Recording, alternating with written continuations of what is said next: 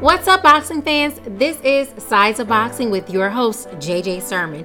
In this podcast, JJ gives an in depth analysis of nearly every fight, from undercards to main events. Now, let's get into the ring.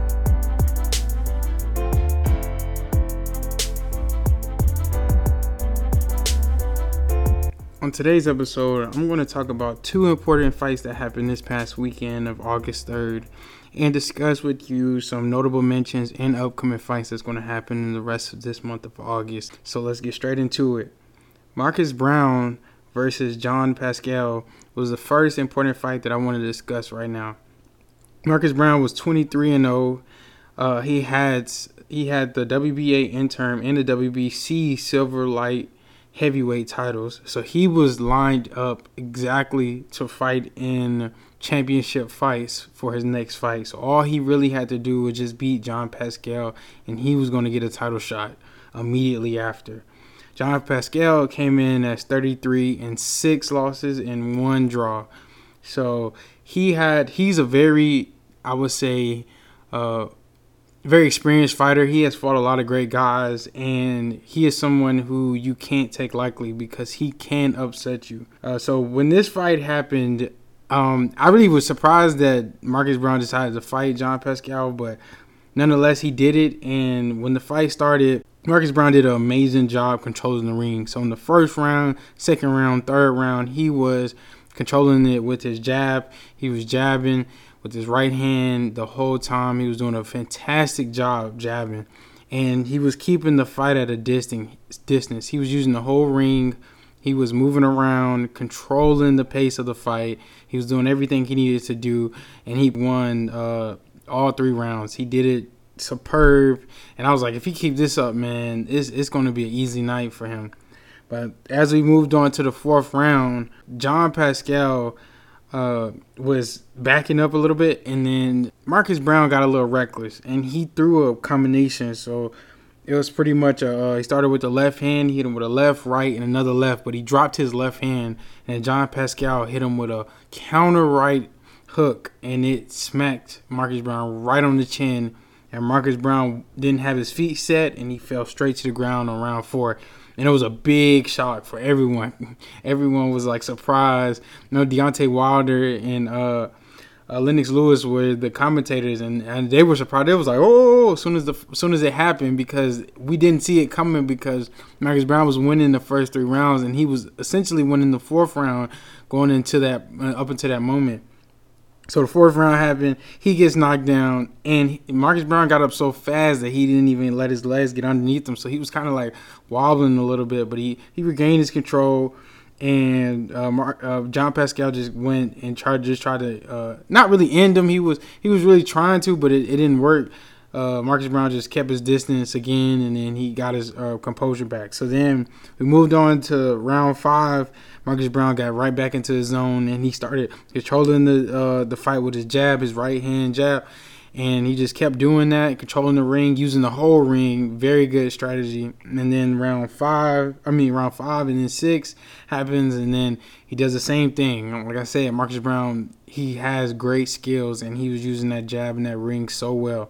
Round seven came along, and then another surprise, shocking uh, moment happened. And Marcus Browne was, it was like literally was pretty much winning that round up until the last 30 seconds. So the last 30 seconds of the seventh round, uh, Marcus Browne did the same exact thing he did in round four, and he threw a left hand with his. He threw a, a, a left. Uh, I think I'm gonna say it was a left hook, and he when he threw it, and it was like kind of like a combination. He dropped his left hand once again, and John Pascal countered with the right hook, and it dropped him once again. But and this is literally 30 seconds of the seventh round, and he was literally going to win that round. But it flipped completely. The momentum shifted as soon as that happened, and then uh, John Pascal uh, got the knockdown. So this is the second knockdown against Marcus Browne, and then Marcus Browne got up too fast, like he and he should have just let's say stayed on the floor a little bit longer and, and waited for the count till it got to like maybe like seven or eight, and then got up and was ready. But then he then he got up, he leaned towards the ropes because he lost his balance, and then eventually got his composure, and then the ref let him continue. And then Marcus Browne uh, fell once again, got knocked down again because John Pascal just went straight at him, just full force, was throwing a whole bunch of uh, hooks at him just to knock him down, and he did. So that was the third knockdown. So now the fight is pretty much almost even at this point because that was considered a 10-7 round, and he had a 10-8 round, and then that's pretty much leaving the fight for anybody at this point. So it was pretty much I had it even going into the eighth round. Eighth round happened, and uh, John Pascal was looking like he was ready to essentially end him in uh, Marcus Browne. But Marcus Browne was still trying to fight. But at times it would seem like Marcus Browne would get exhausted, and when he get exhausted, we noticed uh, that Marcus Browne likes to hold whenever he gets a little exhausted, and that was something that he did in round eight a little bit, and then it got to the point where John Pascal had him kind of going against the ropes, and then John Pascal kind of leaned in, Marcus Browne leaned in, and then it was an incidental uh, headbutt, and it uh, left a mean cut right above Marcus Browne's eye, and blood just started rushing out. So that led to them stopping the fight immediately in the eighth round. And John Pascal actually won that eighth round because he was way more aggressive. And when the decision came, uh, they gave it to John Pascal um, with a technical decision in round eight because he won that eighth round, and then that let him win uh, that fight. And so this was a huge upset. Marcus Browne ended up now he's 23 and one, his first loss as a professional, and John Pascal improved to 34 six and one. And he also holds the interim WBA and WBC silver light heavyweight title. So this can essentially give John Pascal another chance at uh, fighting for a title, and this is a big deal. So yeah, was, that was a huge shock. This 2019 year has been a year of full of shocks, full of upsets that we never seen coming, like Anthony Joshua and Andy Ruiz. I mean, it's just been a great year for boxing. So um, when it comes to upsets, so now I want to move on to the next fight, which is Adam Kownacki uh, versus Chris Arreola. Adam uh, Kownacki was 19 and 0, and he was fighting Chris Arreola, and he was 38 5 and 1. Uh, this fight was just a, a, fight for Adam Kownacki to, to improve his record, to prove to the other heavyweights that he is legit, and that's what he pretty much did in this fight. In this fight, they were throwing as soon as the round started. I mean, they were throwing bombs. They was throwing good shots left and right. Adam Kownacki is a really good fighter. Like he he has very good combinations. He throws great uppercuts. He throw great. He throws great hooks, great jabs. He's a great all-around heavyweight fighter, and I know he's going to give people problems in the heavyweight division as he continues to improve. He is 30 years old, so he will need to continue to get better uh, very quickly and improve and get stronger and better fights as he improves. But um, he definitely has the skills, and it showed in this fight. I mean, uh, Chris Arreola was a, a person who really did a lot of work um, as well. He didn't get knocked down. None of them was a knockdown. It was just a strong 12 rounds of just straight uh, punches, man. And they actually set the record for the most punches thrown in a heavyweight fight, with just 2,172 punches. And they landed, it says 667 punches. So they threw so many punches in this fight. And it was very entertaining. They threw a whole lot. And a lot of them was connecting. Um, some of them was missing as usual, but um, just an entertaining fight altogether. And uh, at the end of the fight, um, the decision was unanimous decision for Adam Kownacki.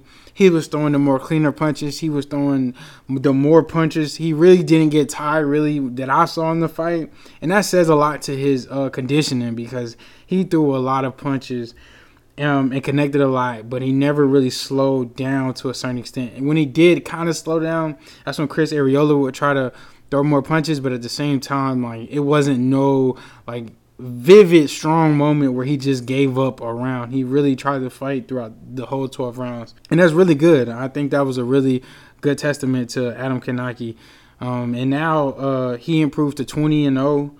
Uh, Chris Arreola improves now to 38 6 and 1 and he was saying if he didn't win this fight he's pretty much going to retire and so that's what he may do i believe that he should retire because he took a lot of punishment in this fight and I don't know where he can go from from here. Like he can just get a couple lower heavyweight fights, but nothing for a title, nothing where he got to take more damage. He has uh, a family, man. So I, I just would uh, hope that he just retires. He had a great record. He made a lot of money in boxing, and he should just enjoy his time with his family and, and uh, kids, and, and just and just enjoy the the fruits of his labor, working hard and giving the the sport all he has.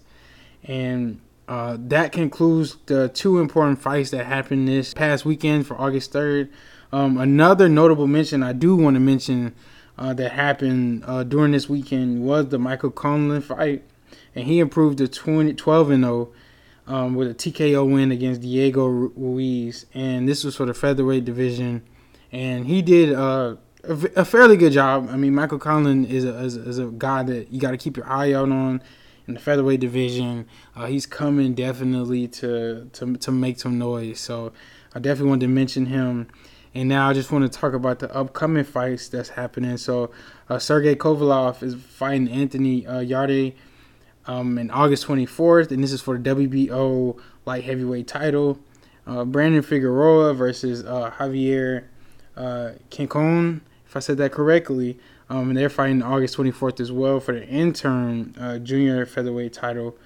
Um, and then uh, Lomachenko is fighting Luke Campbell, which I'm very excited for August 31st uh, for the WBO, WBA, and the vacant WBC uh, lightweight title. So Lomachenko is trying to you know, become the undisputed eventually. So he he's getting his third belt, and it's going to be a huge fight. So that's all the the fights that's uh, happening in the month of, or the important fights that's happening in the month of August.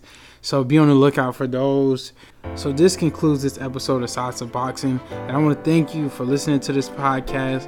Be sure to subscribe and leave a positive review, whether it's through Google, Apple, or Spotify. We would greatly appreciate it. And I just want to let you know that another podcast will be next week, so be on the lookout for that. God bless.